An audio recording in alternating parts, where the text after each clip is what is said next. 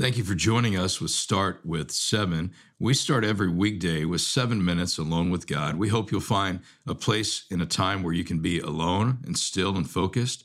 If you're able, we hope you have a Bible in your hand.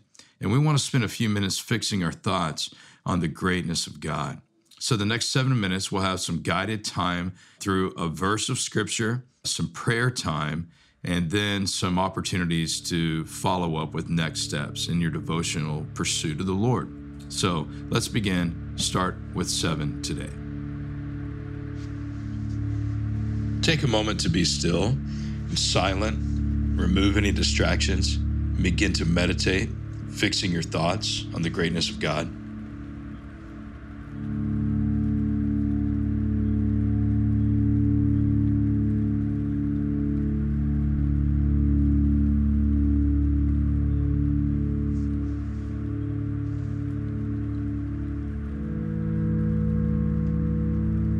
In your stillness, maybe some very real things in your life have come into your mind that would distract you from spending time alone with God. Why don't you say, God, I choose to leave these things with you for a moment, begin to fix my thoughts only on you?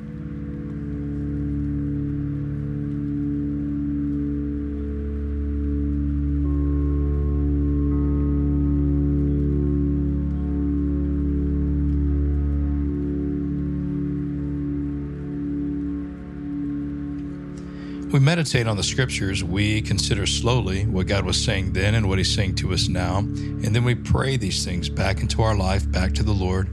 We're spending a year in the Proverbs, continuing today in chapter 19, verse 6. If you have a Bible in hand, that's ideal. If not, I'll read it for you. God gave Solomon much wisdom. Solomon shared this wisdom with his sons because he loved them, and God is using this wisdom to speak to us today. Verse 6, Solomon said, Many curry favor with a ruler, and everyone is the friend of a man who gives gifts. Many curry favor with a ruler, and everyone is the friend of a man who gives gifts. Solomon is a ruler. He probably was a gift giver. It seemed that he was generous. He talks about being generous. Likely, here he is telling his sons to be aware that sometimes there will be people who want a relationship with you because of what you can do for them.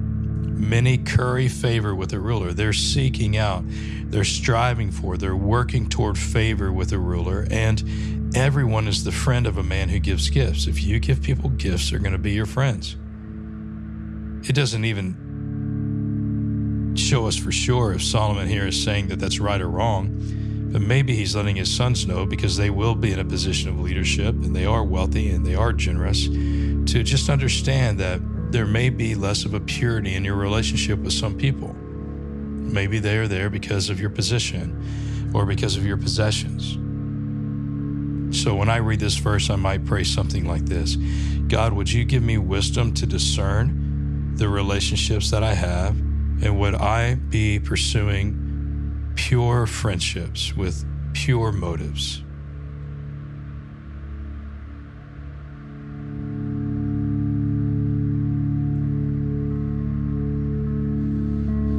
Verse 7 A poor man is shunned by all his relatives. How much more do his friends avoid him? Though he pursues them with pleading, they are nowhere to be found. A poor man is shunned by all his relatives. How much more do his friends avoid him? Though he pursues them with pleading, they are nowhere to be found. Solomon juxtaposes this verse to the previous verse. The previous verse, people were powerful and they were wealthy, and people wanted to be friends with them. This verse, people are poor and no one will be friends with them, not relatives, not even friends. Surely, as we read this verse, we should be convicted and have compassion that we would never treat poor people this way because of their poverty that we would not shun people, that if people are pursuing us, that we would care for them. Maybe a prayer for this verse would be God, help my compassion for the poor reflect your care for the poor. Would my heart for the poor not be that I would shun them, but that I would care for them?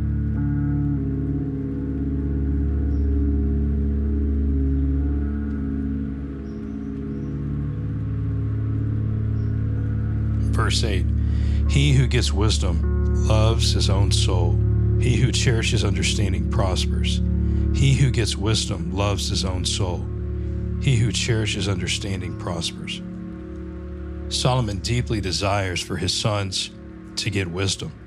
He wants them to be wise. He tells them all throughout Proverbs to pursue wisdom. He even said, Sell your possessions if that's what it would take to get wisdom.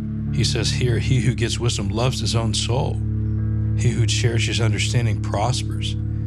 Pursuing wisdom is not only a sign that you love God and you want to know what God has to say, but it's a sign that you love yourself. That we want to live with wisdom that we know it, it will honor God, it'll also honor our own life. Maybe you could pray this prayer that even the book of James teaches us to pray that any of us who lacks wisdom should ask God, and God will give it to us generous, generously without finding fault in us. Let's pray for wisdom now. God, would you give me wisdom? Would I seek it? Would I care about my life enough that I would be led by wisdom from you. God, would you give me much wisdom as you gave it to Solomon, as you give it to others? Would you give me your wisdom?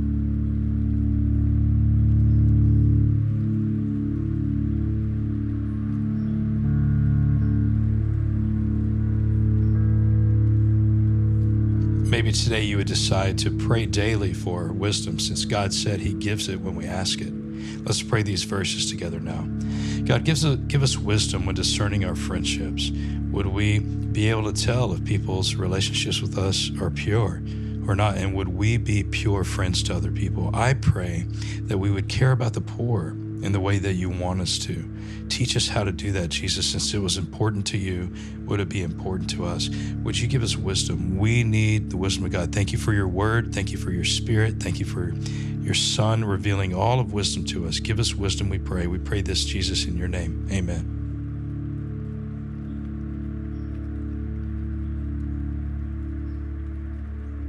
Thanks for joining us for Start with Seven. My name is Jason Shepard, and I enjoy spending time with people as we're pursuing loving Jesus more, knowing His Word, living our life for Him. We hope that Start with Seven is a start that you will spend even more time with God throughout your day. There's a link attached here where you can find more resources for reading your Bible, growing in your faith, understanding who God is more, and sharing Him with other people. We look forward to joining this journey with you together. Have a great day.